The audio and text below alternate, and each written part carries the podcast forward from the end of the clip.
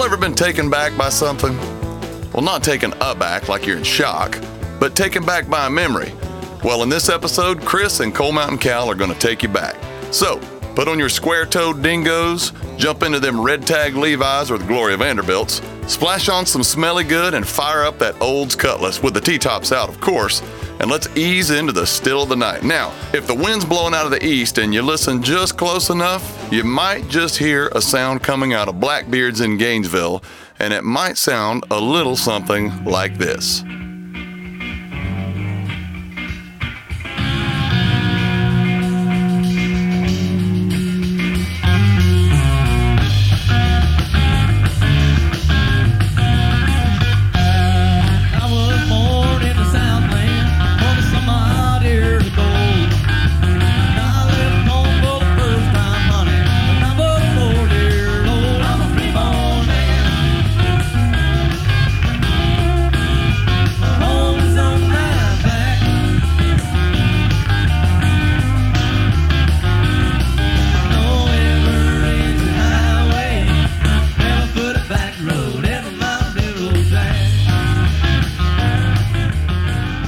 Broadcasted from high top the historical Doc Hawken building in beautiful downtown Coal Mountain, Georgia, you are listening to another stellar episode of The Crossing, where the music meets memories.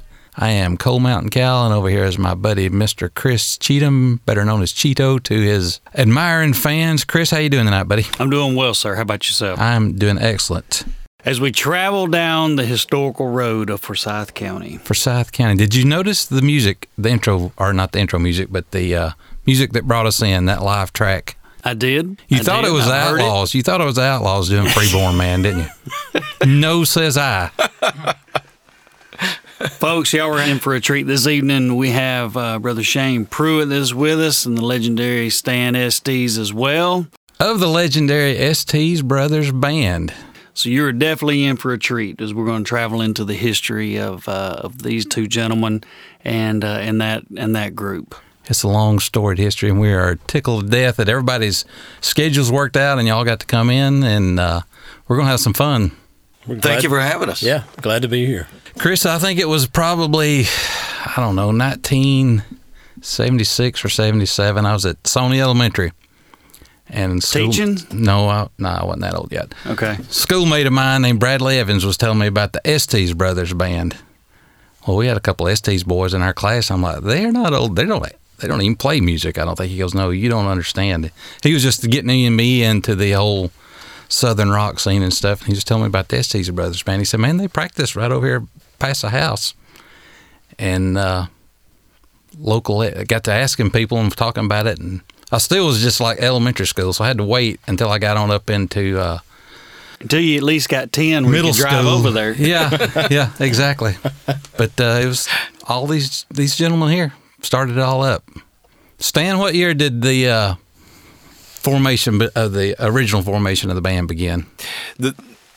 My two brothers and I uh, began playing, you know, very early in the in the late '60s, uh, and uh, as uh, time went on, we got we were just three local guys playing, um, and um, we were all just self-taught. We we we, uh, we actually learned to play. I started playing in the uh, in our mom and dad's living room. It was the only living room that had good furniture in it, and uh, you know our mom and dad uh, watched if it, when they watched Bonanza they. Uh, they watched Ben Cartwright by reading lips. They never heard anything. Uh, it was uh, it was just They lost their hearing They, early. they, they- but uh, uh, we we began to get out more. Uh, I was uh, playing a lot with uh, some older musicians at that time. Um, some really influential guys around the county, and they were they were. It was great that they sort of took me in. So when you say your brothers, that was Phil, Phil and and Greg. Greg, yes, uh huh. And Greg played the drums. Greg Greg was drumming then and, and as well, and Phil on bass, and um, we um, we just begun to work more and more at home, uh, and uh, um, I went once I went away to school uh, in 1970 to Carrollton. We sort of called it off. I was playing a lot of uh, clubs and, and stuff like that during college years, just trying to make some money to eat. West And- Georgia. Yeah. And so you, you established a band in West Georgia, or found a group of guys you know that were playing that I- was I picked- interested in the same kind of music as you. I picked up uh, picked up several bands, and I would sit in with uh, people. You know, to make twenty dollars a night was a you know That's still was, good. was good good money. Yeah, still good money. And that was that was, that was groceries, yeah. but uh, you know, and uh, but I had a I had an old three thirty five. It you know fed me sometimes. So was it a country influence back when you were growing up, or were you just pulling everything in from all directions when you're We were at this raised. age? We were raised with musicians uh, around us. Uh, my uncle was a professional musician, uh, and he was always coming in with other really great musicians around our home. Uh, and you know, my folks were. Uh, you know, they sang the old country songs, the old gospel songs, and you know, as we, uh, th- there was a mini night on the porch of the swing, and you know, we'd sit around, you know, uh, sing as loud as we could, you know, uh, even if it wasn't very good, but uh, uh, you know, and make music. But we we came up uh, with music in our house. yes, exactly. Shayne, what about your beginnings in music? Um, you know, when I first started playing, my my mom actually had me playing the piano, and I hated that. I didn't like doing All the anything. guys that say they started playing the piano hated it, but they said it was a. You did a- too. Hated it. Hated it. But at the end, they say it helped them musically to. Mm-hmm. I, I don't think I stuck with it long enough for it to really help me in any way, but I just knew knew that I hated the recitals and, and that kind of thing, you know. And my mom said, Well, what do you want to play? And I said, Well, guitar, you know. And so I picked the guitar up and kind of stuck with it for a long time. Went through uh, little iterations of bands here and there. And I remember our first pay, paying gig was at a party where uh, me and two other guys, we, we made a dollar each. That was that was our pay for the night. Yeah, it was cash. Had to be cash. What was your first uh, model guitar? Uh, it was a. Um, do you remember the uh, Sears um, Silvertone? Silvertone. Uh huh. Yeah, I had uh, mom and dad got me one that was. Uh, I remember it was black and white, and oddly enough, I mean it was a pretty good guitar, but Well, those are kind of a collector's item now, aren't they? they are. And this was the one that had. Do you remember the had the case and the amp The was amp all and one Yeah. thing. You had the amp up in one little and speaker up in one little corner, and you put the guitar and you know closed it up, and there you had everything: amp, guitar, all in one case. I used to love looking in that Sears Christmas book and see those guitars in there. They look Oh, I like thought you were going to say the lingerie section. That's another story. That's next week's show. So, Stan, your major influences were, were a lot of country and and uh, gospel, as you said, and, Yes. and Shayne, your influences that kind of drove you to play music would be Well, you know, I mean, I, rock was pretty much my first thing. I, even though my dad was hugely um, into country. In fact, he promoted country music um, for a long time, and uh, me and Randy Sarles and uh, his brother Stan Sarles, we had we put together a group. Uh, we called ourselves the Long Haired Country Boys, and uh, we opened. There was from Jim Ed Brown and a bunch of these old country guys. We did that for, for quite a while. So uh, that's that's really kind of where I really kind of got started into that. Chris, you got to ask him about the first song on his guitar because you ask everybody we ever talk about first song. all the way through that you could play. Oh my! Oh my God! Say, here, I'll go ahead and confess mine. It's not Smoke on the Water. no, well, I started to say that. It's Love Me Tender. Really? Because I, I remember I remember taking lessons, and Wildwood Flower was one of the, the ones that I played. Who was your on. instructor? You remember? Yeah, I absolutely remember. It was uh, My uncle. yeah. Hoyt. Hoyt. Estes. Yeah, my grandfather used to take me over to guitar lessons, and we'd stop and eat it. I think it was Barry's Barbecue, Mhm. if you remember that. Oh yeah.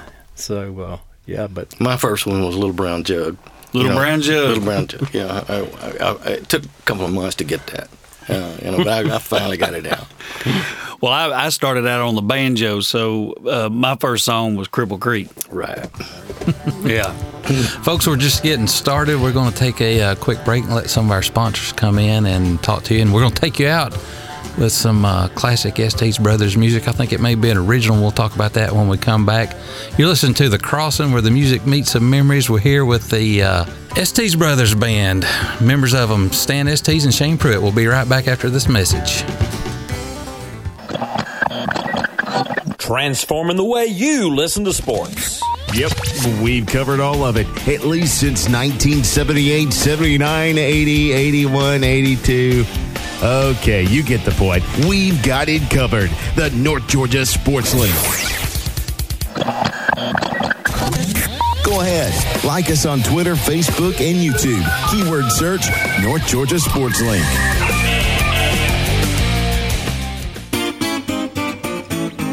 Come see us at Pete's Castle in Coal Mountain.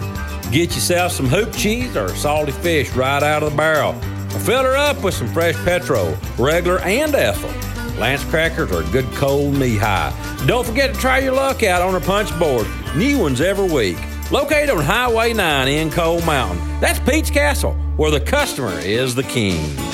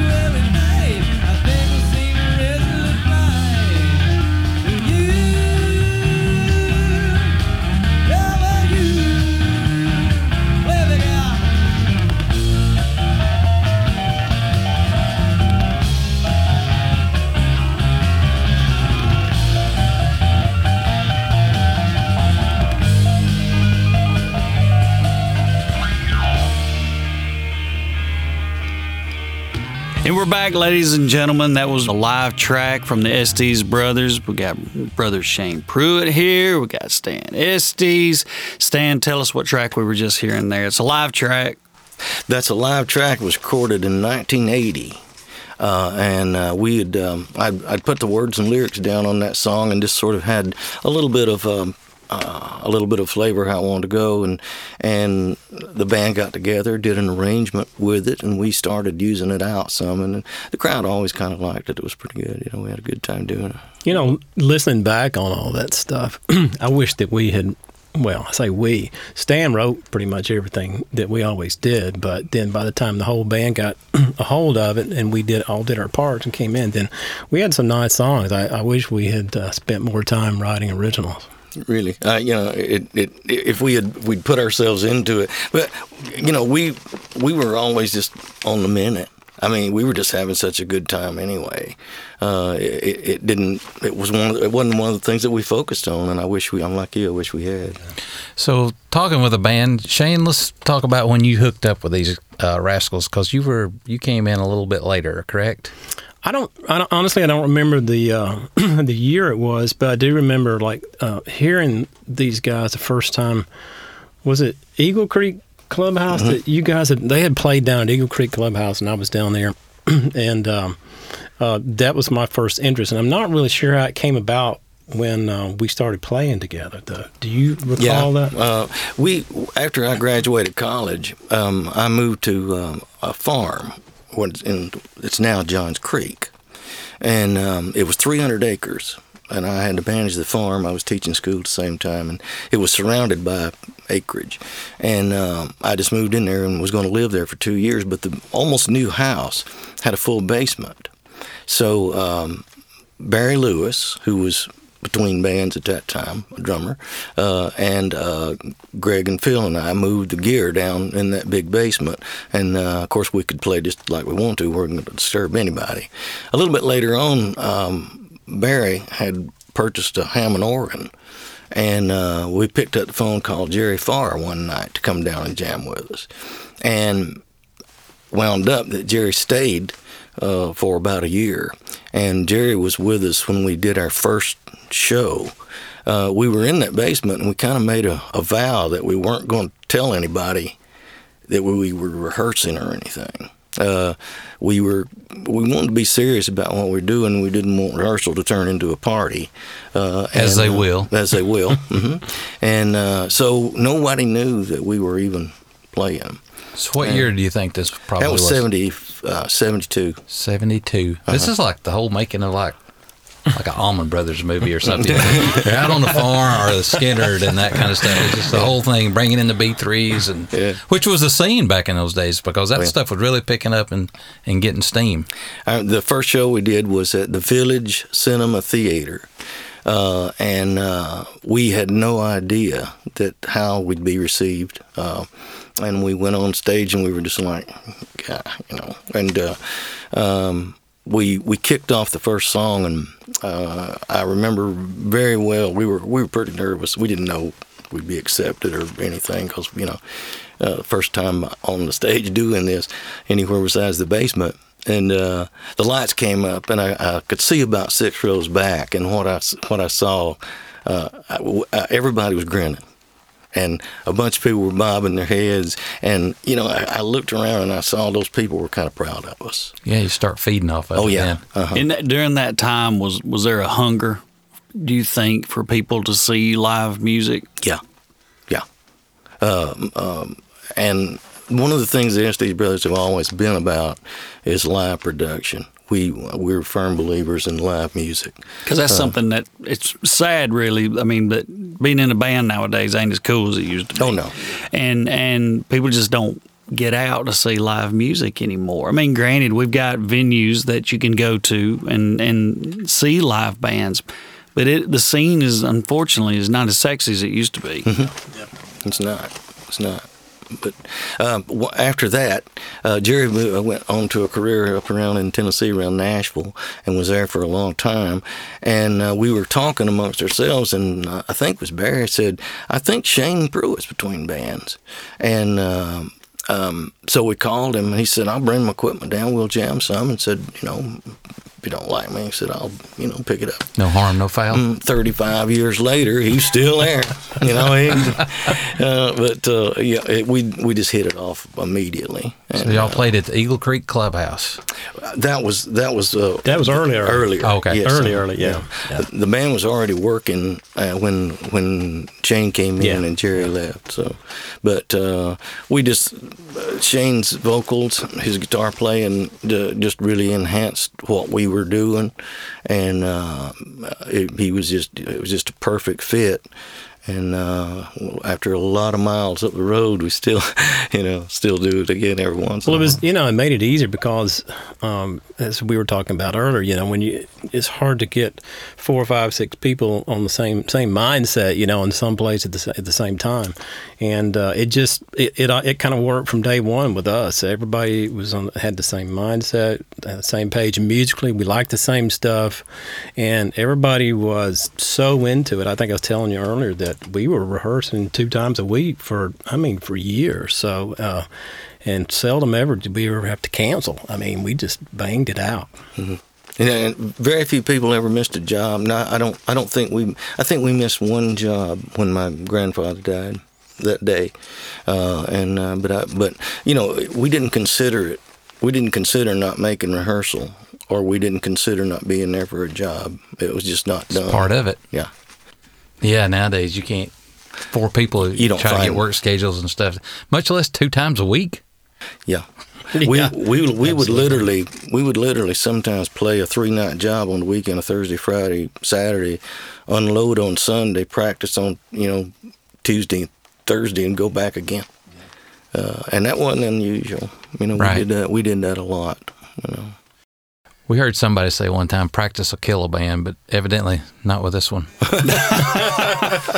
it enhanced it. Now we we enjoyed that time. I I mean, it was, Patterson Hood said that. Yes, it was great camaraderie. We we enjoyed each other. You know, we always had a good time. And I won't get into too much of that because it's a family show. But We are on the internet. No, no FCC regulations. But uh, you know, we we uh, we it was we always had such a great following. Uh, The following we had uh, It when was. we It when we were there. I wish mean, Chris. I wish you could have been around back in those days because that was, it. It That was like a party every, Every time, time. we played somewhere, and we just like you were talking about earlier. We fed off of those live performances, you know. Oh, it's all about the live gig. Yeah. Um, and what was the what was the thought during that time with all that work and all that playing out? Was it a chasing of just playing and, and being out there, or did you have a vision that potentially that there this could go beyond the hundred mile radius, I guess, of playing you know clubs locally? I've I've said many times that stage lights are addictive. You once you get out there and and those lights come up on you and you know those people came to see you. They paid their money. And uh, we always just said we're going to give it back and they're going to come back again. We're going to give them more than they paid. And we're going and they'll come back again and they did. But You know? I, you know, but I think we we kind of live f- for the time, for the day. You know, I I don't think we ever really thought we would try to make it or you know go down that road. It was Right. just it, Too much uh, fun. Yeah, we it really was. It really was. And and everyone had family. Everyone had jobs. And you know to, to just uproot yourself and take a gamble uh, you know you're there's a lot of good musicians walking the streets in Nashville that, that, that you know were Oh yeah, you know needing needing to eat, uh, and we knew that. Uh, and we just we kind of looked at it and said we're having a great time. Uh, you know we're we're uh, you know we're we're we're making some money at what we're doing, uh, and and paying our bank loan yeah. at the same time. And uh, it, it was it was just something we we um, we love. We love the the people that came to see us, and you know the people people that were around us that supported us was um, I think uh, kept a lot of us going. Awesome, folks. We're uh, we, we've just barely scratched the surface on this subject tonight. We're going to come back here in just a few minutes and talk to some more about some of the live shows and what was going on back in the day, musical set lists and equipment and that kind of stuff, and uh, who knows what else we'll talk about. But I think we got another surprise live track we're going to go out with as we go to uh, commercial break, I guess, and when we come back, we'll get Stan to talk some more about the song. So, you listen to the crossing where the music meets the memories. A lot of music and a lot of memories tonight. Coal Mountain Cal, Chris Cheatham, Stan Estes, Shayne Pruitt, and the good doctor producer Steve Thomason back there, turning dials and making smiles. We'll be right back after this message. Looking for affordable propane prices and the best service? No worries. Call Mills Fuel Service today for fast, courteous service that will have your tank filled and ready for the cooler temperatures. Mills Fuel Service has dedicated over 50 years of service to North Georgia, providing clean, efficient propane at affordable prices. Tank rentals are available. Three locations to serve you in Dawsonville, Cumming, and Dahlonega. Call them today, 706 265 3394. Mills Fuel Service for all your LP gas services. There's no gas wars incoming. We've got the best prices in town at $49.9 a gallon at Martyr Oil. Two locations to serve you. Martyr Oil number one at Highway 19 306 or on the south side of Martyr Oil number two, Highway 19 and 141.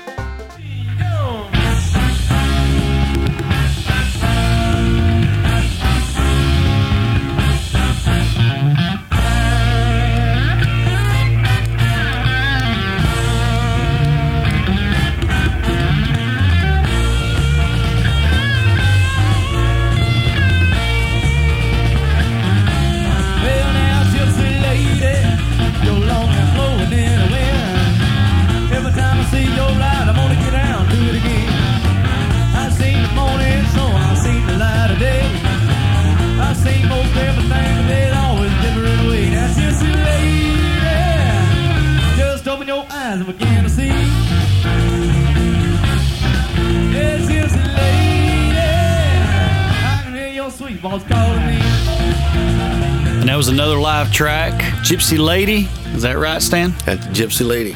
Recorded where at? Uh, that was recorded in 1980 at uh, the big club Blackbeards in Gainesville. And that was right on the square in downtown Uh huh. Just Gainesville, right off right? the square. Uh huh. Yeah. And uh, it became sort of our, I guess you could say, as our home ground up there, Home base. Wouldn't you, Shayne? Yeah, yeah, yeah. Yeah, let's talk about some of those days. Where where all did you guys play at? Anywhere we had a contract, pretty well. Um, And who did the who was the businessman of the band? Who did all the I, booking? I was, you. yeah. Uh, it was uh, that was the days before email and Right. uh, things like that. So you know, and at one time we had, you know, we, we it was not unusual for us to have twelve or thirteen people, you know, on the payroll, and to call all those people uh, and say, be here at a certain time. We're loading to leave, and generally we loaded at Harry's. Uh, groceries, gas, and beverages. Uh, Keyword beverages. Yes, uh, and uh, uh, but uh, that was our that was our meeting place, and uh, they were always good to advertise our shows as well. So we we we one of our songs we wrote we included a line about it. Oh yeah, I remember But, uh, that. but uh, uh, we, yeah, you know, we we we'd hit the road. We played we played a lot of fraternities. We uh, we did a lot. Um, surprisingly, we did a lot of high schools as well. Uh, and at Forsyth County High, we played n- numerous numerous shows. That was the first time I ever heard the band because, like I said, I was too young to get in any clubs back in the day, and I heard about them.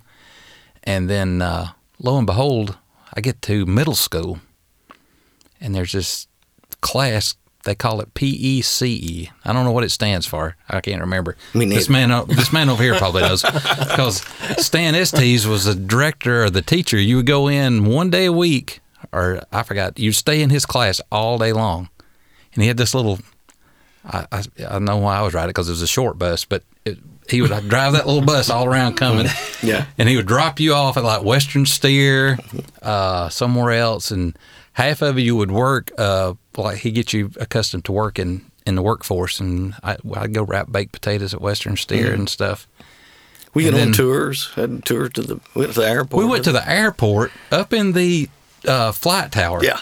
They just pushed us right up like we was presidents or something. You can't even get through there and through uh, what is that TSA now? We were up in the dang control tower. We was walking around and saying, "What does that do?" You know, I said, you know, He would well, show us can't- all that. Can't we, talk right. We would get down to Atlanta, do that tour, and, and be back in one day. But anyway, one day we were cutting through traffic in town, and uh, this big uh, Pepsi truck pulls in front of us. And I know he don't remember it, but I remember it like it's because I was always in awe because this Stan Estes was the teacher, you know. And he would he would hint about a little bit about his playing days and stuff, but he wouldn't give too much away. and uh, we got cut off by the Pepsi truck, and he's like. Pepsi man, don't you play that hand too long. I'm like, I said, Mr. Estes, was that Molly Hatchet? Whiskey man? It might have been, he said. but anyway, fast forward ninth grade, 81, I guess I was a mm-hmm. freshman. Yeah. Five bucks got you in the high school dance after the football game. And it wouldn't start till like 10.30, Yeah, it quarter to 11 at mm-hmm. night. And that place was packed. I don't know how many people that wasn't even in high school would filter in there. But oh, Go. Yeah. And talk a little bit about those load ins and equipment y'all had. Well, it was like moving a house. Uh, we we uh, we had, of course, back then, big gear was was needful, I suppose. But uh, we it was like moving a house. Yeah, we y'all had the- those arena wedges. Yeah. style, Huge. huge. Huge. And uh, you know, if it hadn't been for a good crew, we could have never done it. But we had a, we had to we had to work broke down. Everybody had a job, and uh, you know, we we had a big truck. We'd we'd start unloading and start building, and um, you know, we had we it was in our contract that we'd have three and a half hours it advanced to the stage, and it took It It took it, yeah. yeah, it took it. But uh, you know, we, we had we we had we ran a big PA, big lights, uh, and um, you know, people liked the show. But it was I think it's because we we went to the extra mile, you know, to to try to make it good for people that that uh, you know maybe kept them coming back. You know? If you can transform a lunchroom into what seemed like a dang Yeah, Well, we we played there one night, and uh, we well, we actually got there that afternoon, and all the tables, Yeah. the chairs were still out. so everybody started trying to get the tables and stuff down. And Big Al, he was a keyboard player. He dropped one of those tables on his toe, and it just started bl- blood was Oh, yeah. everywhere. And No. he played that night with his with his foot sitting on top of a towel, and it just red blood Oh, yeah. red. He- he- we weren't about to stop. This was uh, Alan Watson, I Alan guess. Yes, Watson, yeah. Allie, Allie Watson. We, but uh, um, after Shayne joined, uh, it was uh, about um, it was a, about 75. Um, uh, we uh, we heard that Alan was in between bands and all, and, and I think we just picked up the phone and said, "Why don't you bring your piano over and you know make a little racket?" Uh, That was it. Uh, as soon as we heard it, uh, and you know we we had been going hard for about a year, and we saw that that was going to that's what we needed. It rounded us out. Well, I think Alan and I had actually played. We played in the Yeah. band together. Slam was the name of it, and um, we weren't doing that much. And then when I left, started playing with Estes, and then uh, you know I said, "Hey, we need we need some keys." And then Big Al came along, and kind of rest was history from that point. music leaks out of Alan Watson's pores. I mean, he's he's he's just so musically talented. But um, we had um, uh, right before Alan, Jimmy White played for a little while. We would, uh, they, that way we had three guitar players um, and uh, uh, multi vocals uh, as well. And you know, Jimmy Jimmy stayed about a year, I think. And uh, then Alan came in, and Alan Did was you there did you always have a keyboard player? Did you always have somebody playing keys, or was that No, Uh, no. Um, um, the we Jerry played there at the beginning, and uh, then we were without a keyboard player for like a couple of years, and then uh, then when Alan joined in, he, he was there. He was there till we were till we were finished. Uh, Let me add something to being, you know, we are talking about us being a big band, and we did a battle of the bands in Marietta, I think once, and, and the grand prize was uh, recording at Lefevre Studios, and then we, I guess one of the people that put it on had a club called the Atlanta Bistro, I mm-hmm. believe it Yeah. was, and and then we got to go play there. So this was back in our dual drummer days. So we got to the bistro to play, and they had a had a corner stage about half the size of this room, about six by six, that we were all supposed to get into. You couldn't have gotten one set of drums on that, much less having two drummers. We're trying to figure out what we're going to do. yeah, we were, most of us were in the floor and, and everything else. We, Just spread out. Yeah, just spread it out. We played one night up in Dahlonega. Uh, I had my kit. I was under the TV. It came out from. It was over my head. I was playing under the TV. Stuff you got to do. Just Yeah, oh, you, you make it, make it. And by this time, y'all had moved your practice location, I guess, over. Well, I mean, we at one point in time we went over near our um, where I grew up around Ducktown, Right. to an old house that my great grandmother had that we called the old house, and we we were there for a while. Yeah, quite a while. Yeah. and uh, it, that was that was a great great uh, rehearsal place too as well. Had a refrigerator. Yeah, it did. For beverages, Chris. yeah, Keep some water- waters. Keep water in there. And Now, how much could you? How much do you remember? How much like the uh, like a high school dance would pay back in those days? I, I believe we generally made six hundred dollars. Yeah, something like that. It's kind of what what you make nowadays. Maybe. same I was money. about to say it's the exact same thing now. It's Well- five hundred. They count the band members and they say we'll give you uh-huh. fifty and fifty and 50 mm. and you got a bar tab, but the bar tab is twenty five dollars. But sometimes we wouldn't play with an hour and a half.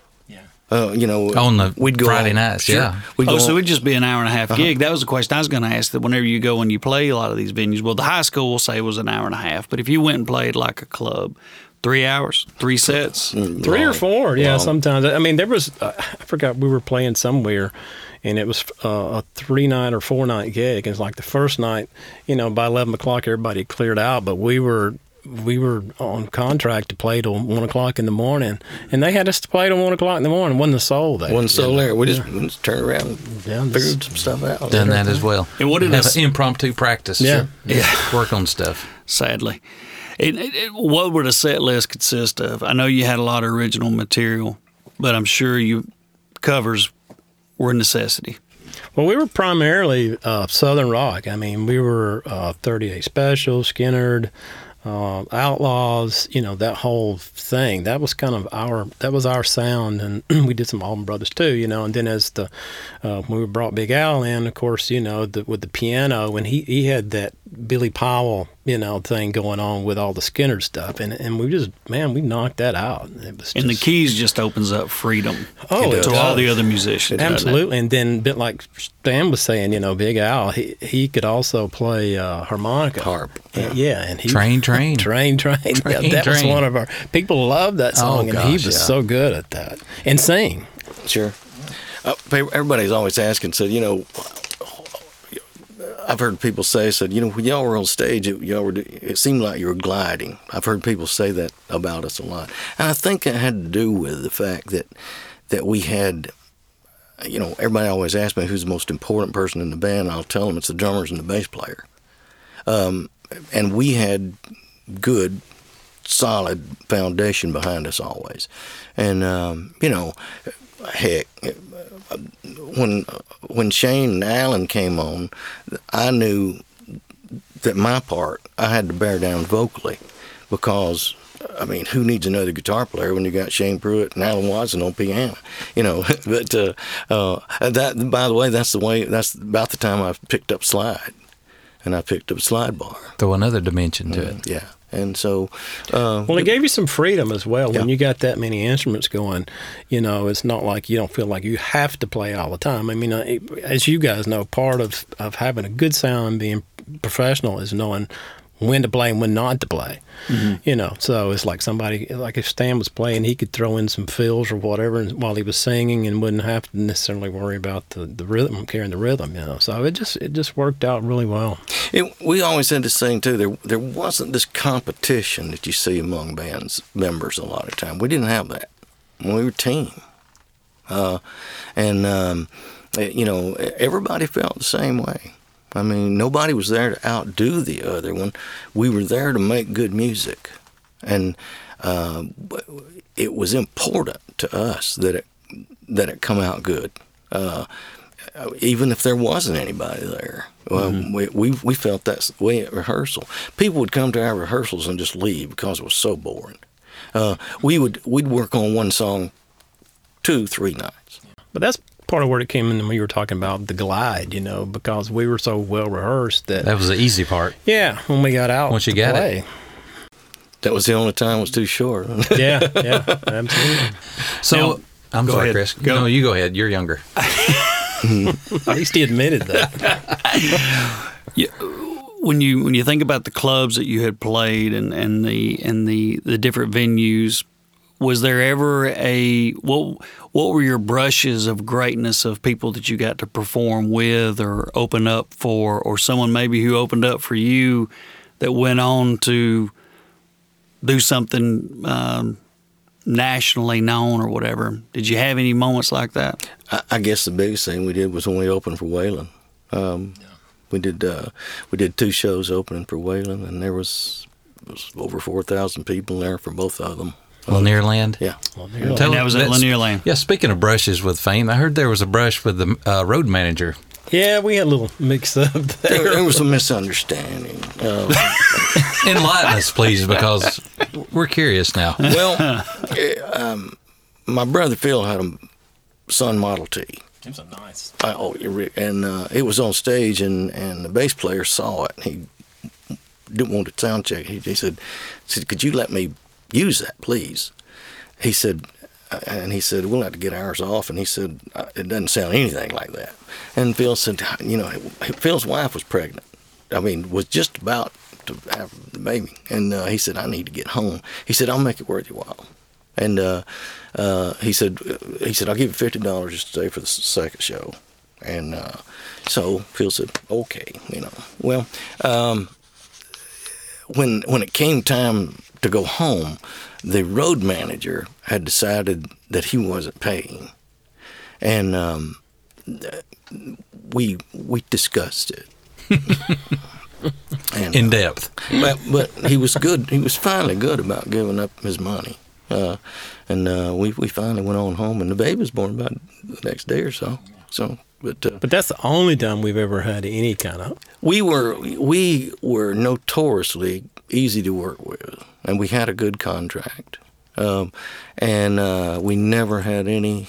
Uh, you know, disturbances. Most people were glad to, to have us. That we, they knew we were there to work. We knew they knew we were there to do them a good job, and uh, you know, we, we we certainly weren't hard to get along with, uh, as far as anything like that.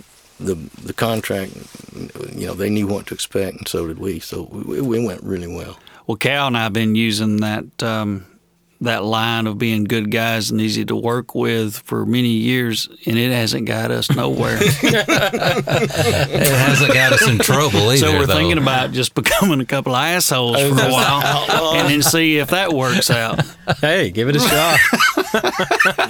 No, we've never. I don't. I don't think we've ever had any issues with any club owners or booking people or anything over the years that I can Hey, remember. I, got punched in the mouth in '92 at a punk rock club uh, because I was arguing with a bouncer over pay, you know, and uh, lost a tooth over it, and I ain't ever had no problems since. Since, yeah, Yeah, strange I learned. now. Oh yeah, I learned. I learned.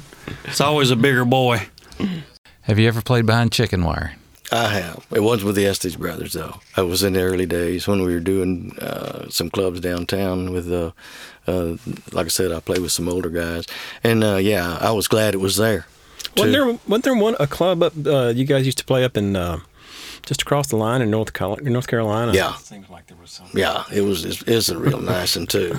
Uh, I, that's where my acoustic got broke. Oh, really? Yeah, uh, a, a, a fight broke out, and you know fights never broke out. Imagine that in a place with chicken place wire. with chicken wire. But uh, there, this place didn't have the wire uh, there. But uh, uh, someone threw a bottle and hit uh, hit my Gibson acoustic in the peg head, and every tune key flew out. Uh, and uh, I got down on my hands and knees and picked up the splinters and uh, and glued it back together. Oh, but, my uh, it's it's out there in the cave. But, uh, Now, did uh, you guys win? I heard one time, and it, and it may be false about it. I heard you won like a stint at. Y'all were going to be like offered the uh, a job at Six Flags being a band at one time. Did I hear that, or was I wrong about that? That we we did um, we did a battle of the bands at Six Flags. Okay. uh, and and that was right before Shayne came in. Yeah, because I, I was going to say I didn't remember Uh-huh, that. So. yeah, and uh, we, uh, we there, ninety six Rock had had put on a big battle of the bands down there, and we kind of knew them, knew uh, Drew Mary as well, and uh, uh, he wanted us to come play at it, and we were we were there. It was a kind of a weird story. Drew had to get some paperwork, and uh, to, he had to go to his car, and we went outside the park, and he went and got it, and we came back in, and um, they they were waiting on us uh, on stage, you know, and they would they wouldn't let either one of us back in, and, and of course Drew was the manager at '96 Rock. He said, "Look," he said, "I'm I'm Drew Mary." He said, "We're doing the battle of bands right here." He said, "We-" and the little girl behind the counter, no.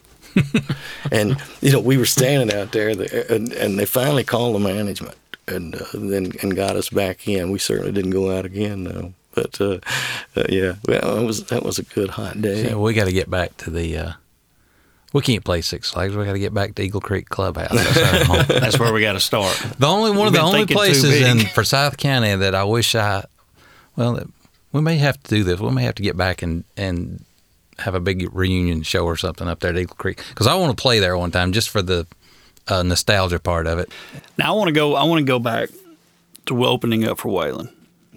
You get told that you've got the gig to open up for Waylon. What year was this? 76, I 7, don't something like remember that. I'm, I'm not certain. No. But uh, it was in it's in Mid-seventies. Mid seventies. Yeah. So it's the mid seventies. Waylon's definitely on top. huge at that point. Mhm, on top. Oh yeah, top top of the game. How do you how do you choose a set list when you know you got to open up for Waylon Jennings, and you know you, you, you I'm sure that when you go to do that, you think about the crowd that's going to be there. Yeah. Um, but you also think about well, I mean, it's Waylon Jennings. You you kind of showing up. You want to Sure. impress the man too. Fit in. Yeah. How do you how do you select? Uh, we we had a, a, a good enough set list to where we could we could pull some songs that were sort of you know a little more country flavored. Yeah. Uh, um, we we jazzed them some uh, on both shows. But I remember the band saying said, you know, this is kind of nice having something a little different before us. Uh, and the Waylon's band were really nice people. I mean, They they were really, they were really super people to work with, and uh, uh, they were very complimentary. They said, you know, they, they were supportive of us. You know, it was, it was really it's a fun gig. You know, of course. You know. and how did y'all line that? How did that gig come to be? Were the Hamby sick?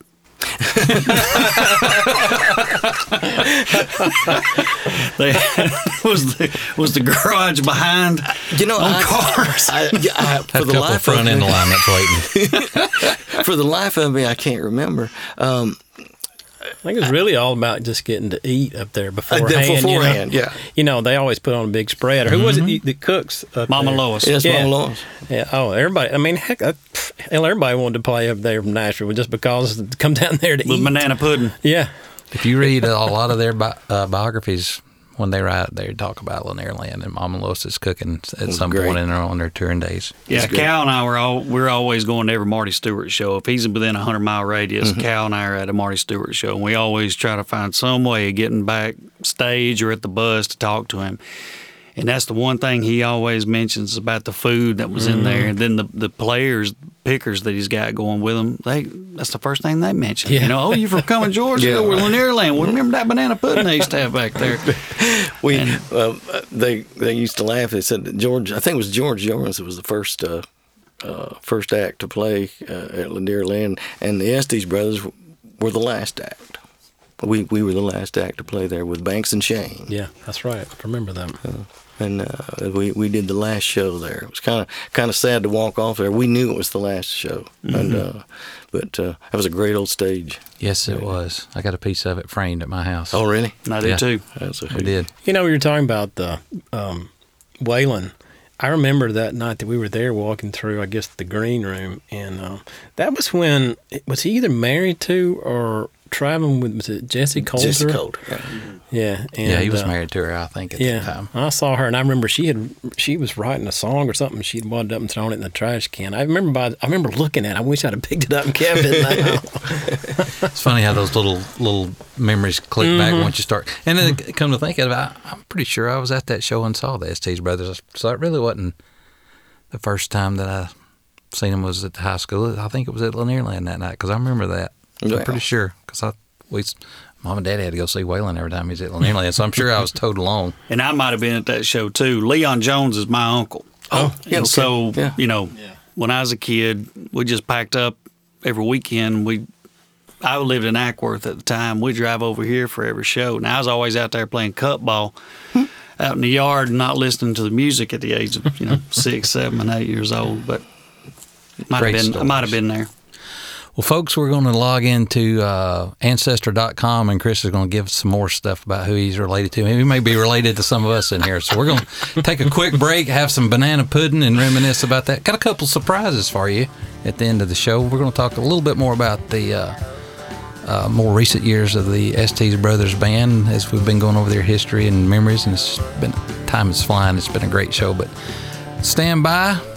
Take a listen to a word from our sponsors, and we'll be right back. You listen to The Crossing, where the music meets the memories. Sun's out, plows out, folks. Time to get your gardens planted. When you need your planting supplies, T.R. Thomas Mill in Coal Mountain is the place you need to go. Come in and get your seeds for your corn, peas, turnips, and beans. We got half runners and full runners. Don't forget, you got to have some Buaner for fertilizer. T.R. Thomas Mill. Hey, we're in Coal Mountain, Spot Road, USA, across from Jan's Jeans.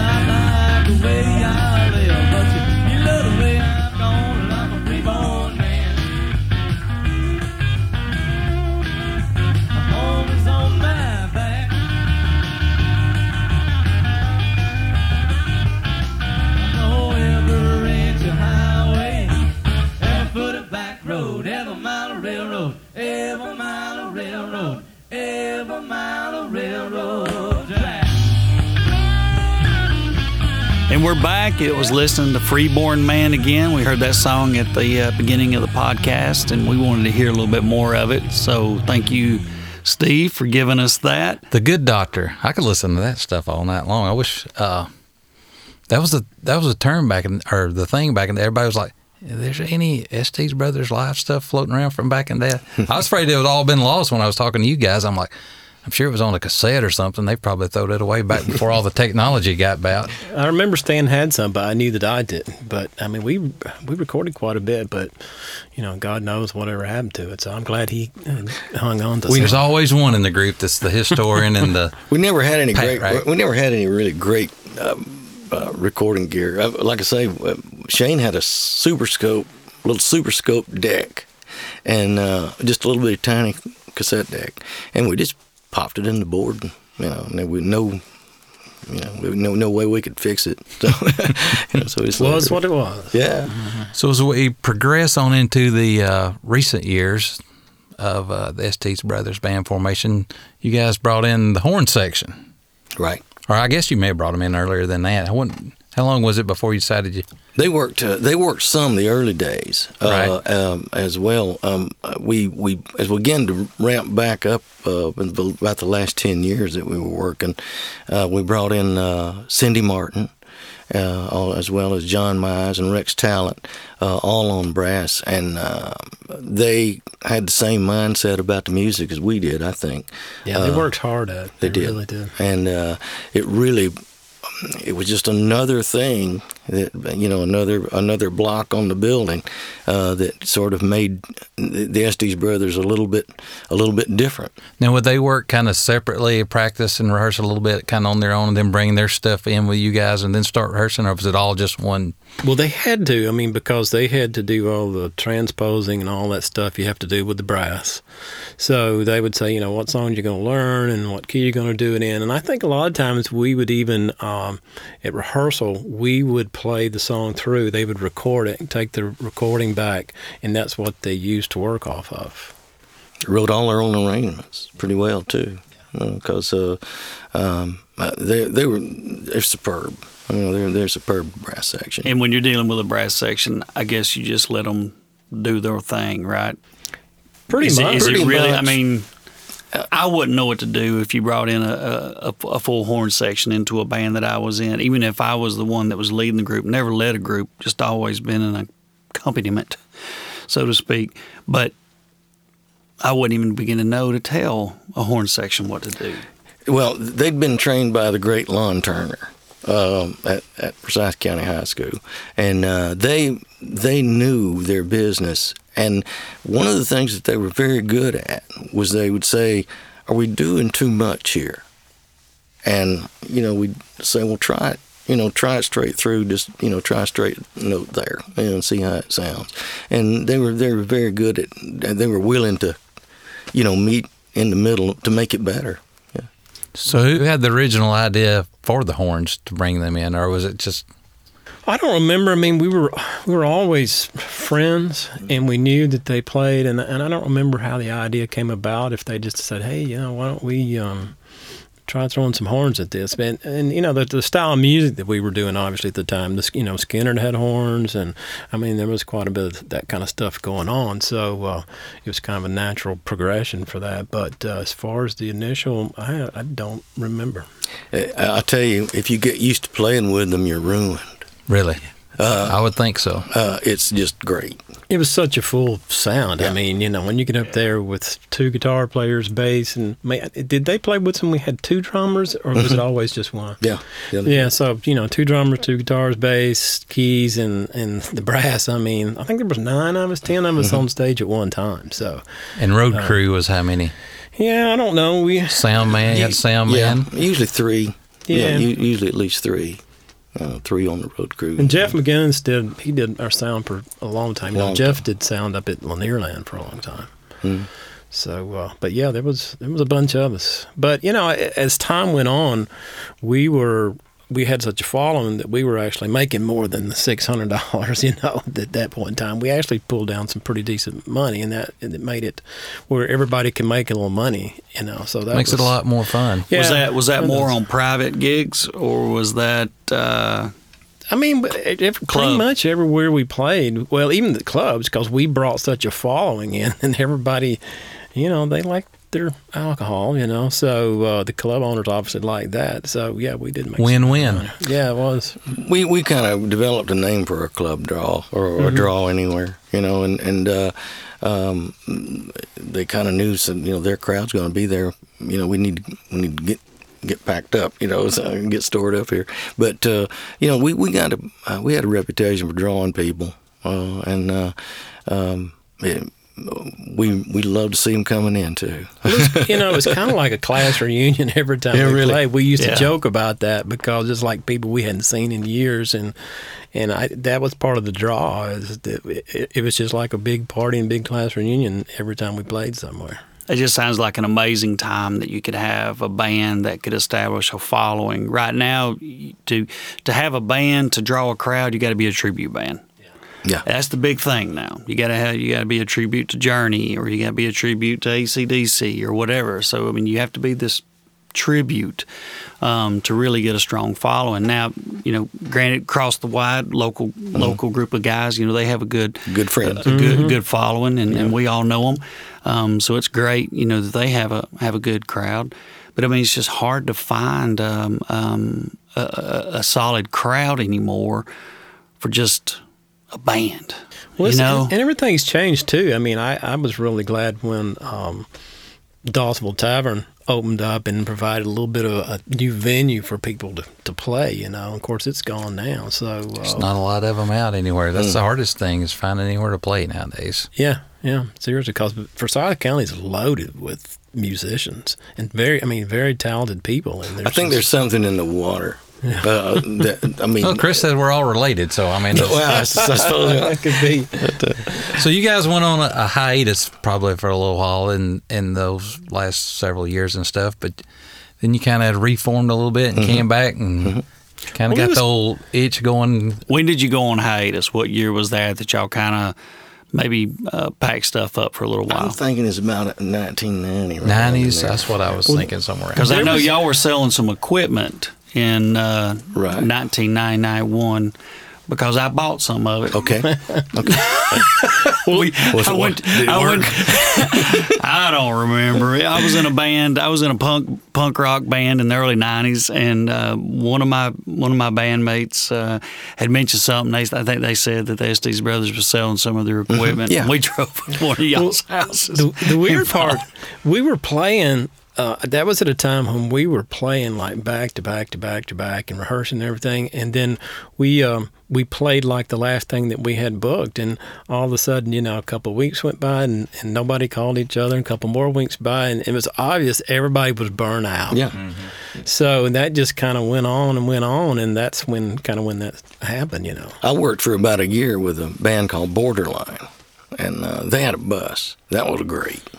and uh, um, they now they they could play some honky tonks. Is that uh, Hank Hank uh, Bird. Hank Yeah, Bird? Yeah. yeah, I know him. Yeah, Yeah, we, we played some honky tonks. with that, that But y'all came back and did some shows at the Cumming Playhouse. Has that been a few years ago, right? Yeah. Five years ago. Oh, God, No, longer than that, I think. I mean, we've done two or three or four up there. But the first, But the the first first, one- big one was actually simulcast on the radio station one night or something. yeah, there was, was. it not? I'd Yeah. forgotten about Yeah. it. Yeah, it was. Sure was. Uh, I remember they asked, uh, you know, William Mathis. We were raised right across the road from William Mathis, and they asked him, I "said Are you going to see the boys?" And he said, "I've heard them plenty."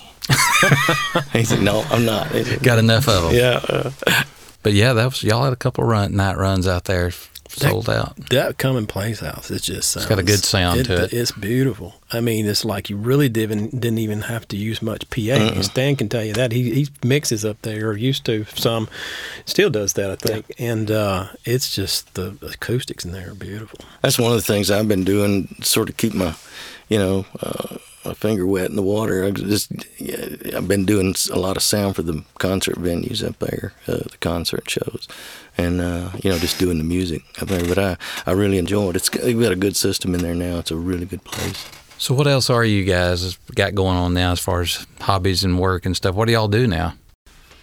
Uh, I do real estate photography and video, so that's um, Keeps me busy all Flying the time. them drones. Flying drones. Yeah, I do fly a drone, and um, That's exactly. Did, did you get locked in a truck the other day or something?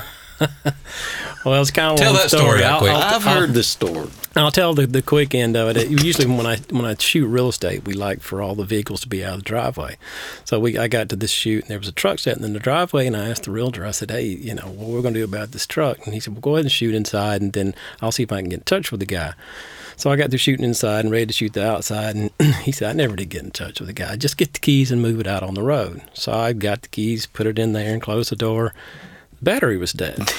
So I thought, well, crap, you know. So I went to open the door, and it didn't have a door handle. So I was sitting there in this truck, just stuck, and then so I slid over on the passenger side, and it was locked, and I and it wouldn't open either. So I got stuck in this truck for like 30 minutes, could not get out. People, I was trying to get neighbors' attention. You know, it's like one couple they drove by, looked at me, and waved their hand and drove on out. You know, finally a jogger. so came- that guy looked like the Estes, the guy the Estes brothers. He's pretty years ago. yeah, yeah. And finally, a jogger came by, and I, I beat on the windshield, you know, and, and she walked over. She said, "Are you stuck?" And I said, uh, "Yeah, I am stuck." And she couldn't get the doors either, and I had to pass the keys out a little window in the back, and she got me out. But and then, it, but oddly enough, I had another realtor call and say, "Hey, are you the guy that got stuck in the truck?" so I did pick up a shoot from getting stuck in a truck. All of these so, years of playing guitar and being with Estes Brothers Band, you're famous, for getting locked in a truck. Yeah. famous for locked in a truck. And Stan, you got like the horse stuff going on. You're training horses and stuff I've still. been I've been a horse trainer since I was 12, and uh, I've worked with uh, really severe problem cases. Um, with uh, in training cases, I have horses brought in from all over the southeast, and I'm semi-retired now. I Tell us about. uh, There was a documentary on you. Yeah, it's a Yeah. BBC thing. wasn't yeah. I was filmed. I was fortunate enough to be filmed by the British Broadcasting Corporation a couple of years ago. Uh, they'd heard about my work and uh, they sent a team over from London and spent three days at the farm and some really nice folks. And they even, I, I'm glad they had a good makeup person. You know, so uh, It was beautiful. I mean, they did a great job of They did. him and the horses and the scenery and everything. It, it they really showcased. And it and it rained every day. Yeah, Uh, they were saying they're we- used to that they're from England. they kept saying, "said We need some light. We need light." I said, "Yeah, no, it's not coming. I'm afraid." But Well, lucky for you, you don't need any makeup with this gig we got going here. So just, just Yeah, need some good chops. Come on, Sean. radio. Come we definitely, yeah, we definitely uh, uh, cow and a half faces for radio. Gentlemen, thank you both for coming by tonight. I've, I've looked up to you two guys as part of my musical heroes for a while, and Chris and I's actually got to play with you guys before. So mm-hmm. notches in our That was a, that was a gun, great night. feathers in our cap. We've had some fun. That was a playing. great Hopefully, night. we can do it again. I wish they'd have brought their guitars with them. and They could have picked a song for us. Well, I'm pretty sure they did. Did you? I saw think them we can walking come in. up With, Ah, yeah, yeah. Guy told me Every good musician told me one time he said, by. "Always carry your guitar. Just leave it in the car, and you can always go back and get it." Well, you know, I'm notorious for leaving mine in the trunk of my car. I catch so much hell by leaving my rig in the back of my car. Yeah, Yeah, I won't. he says that. it seasons it out good. I Helps get good and seasoned. I ruined one that way. Um, not me. I, Folks, we're going to take one more quick break and we're going to come back with uh, Stan and Shayne. I think they're going to pick out a tune for it. I'll, I'll give you fair warning. Steve's a heck of a guitar player and it's his place, so he may want to set in and That's back great. y'all up a little bit. So Great. Let them have it. we'll let you see. Folks, we'll be right back. You listen to The Crossing where the music meets the memories. You probably haven't checked the propane tank lately. It's when the pilot light goes out that you finally notice, right? And now you're in a bind. Who do you call? Mills Fuel Service right now. Mills Fuel has provided North Georgia with fast, courteous service and clean propane for over 50 years. So don't let the tank hit rock bottom. Call Mills today, 706 265 3394. Three locations to serve you Cumming Dawsonville, and Dahlonega online at millsfuelservice.com. Come see us at Pete's Castle in Coal Mountain. Get yourself some hoop cheese or salty fish right out of the barrel. Fill her up with some fresh petrol, regular and ethyl. Lance crackers are good cold knee high. Don't forget to try your luck out on our punch board. New ones every week. Located on Highway 9 in Coal Mountain. That's Pete's Castle, where the customer is the king.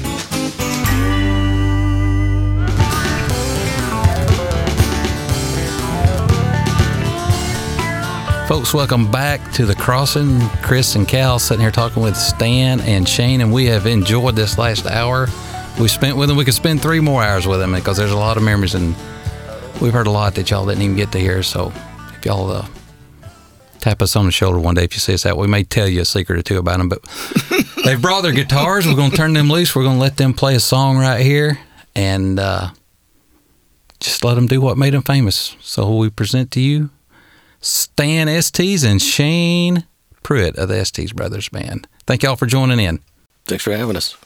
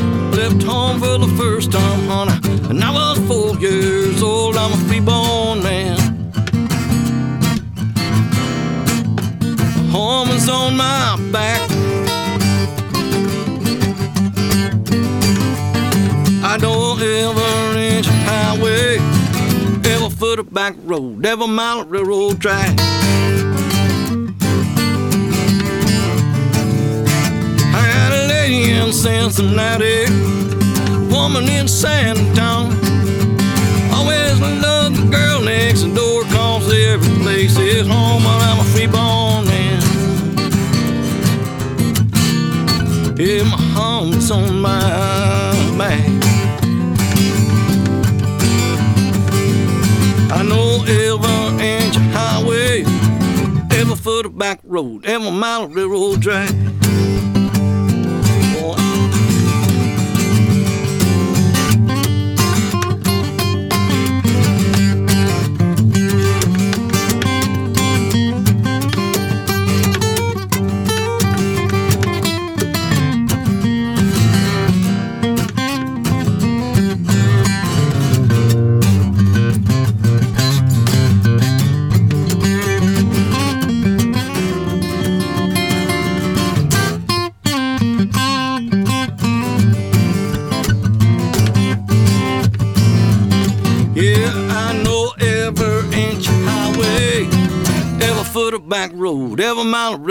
every mile of railroad, every mile of railroad track. I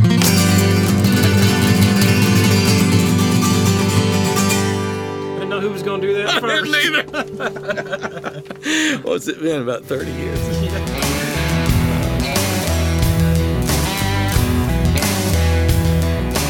The Crossing, where music meets memories, is recorded at Due South Productions high atop the Doc Holcomb building in downtown Coal Mountain and is recorded and mixed by Steve Thomason and hosted by Chris Cheatham and Coal Mountain Cal Hurd. Theme music written, performed, and recorded by Wendell Cox. The Crossing is a production of Roadhog Studios and may not be rebroadcast without the express written consent of Due South Productions or at least a text message from Cal or Chris. That'll do too.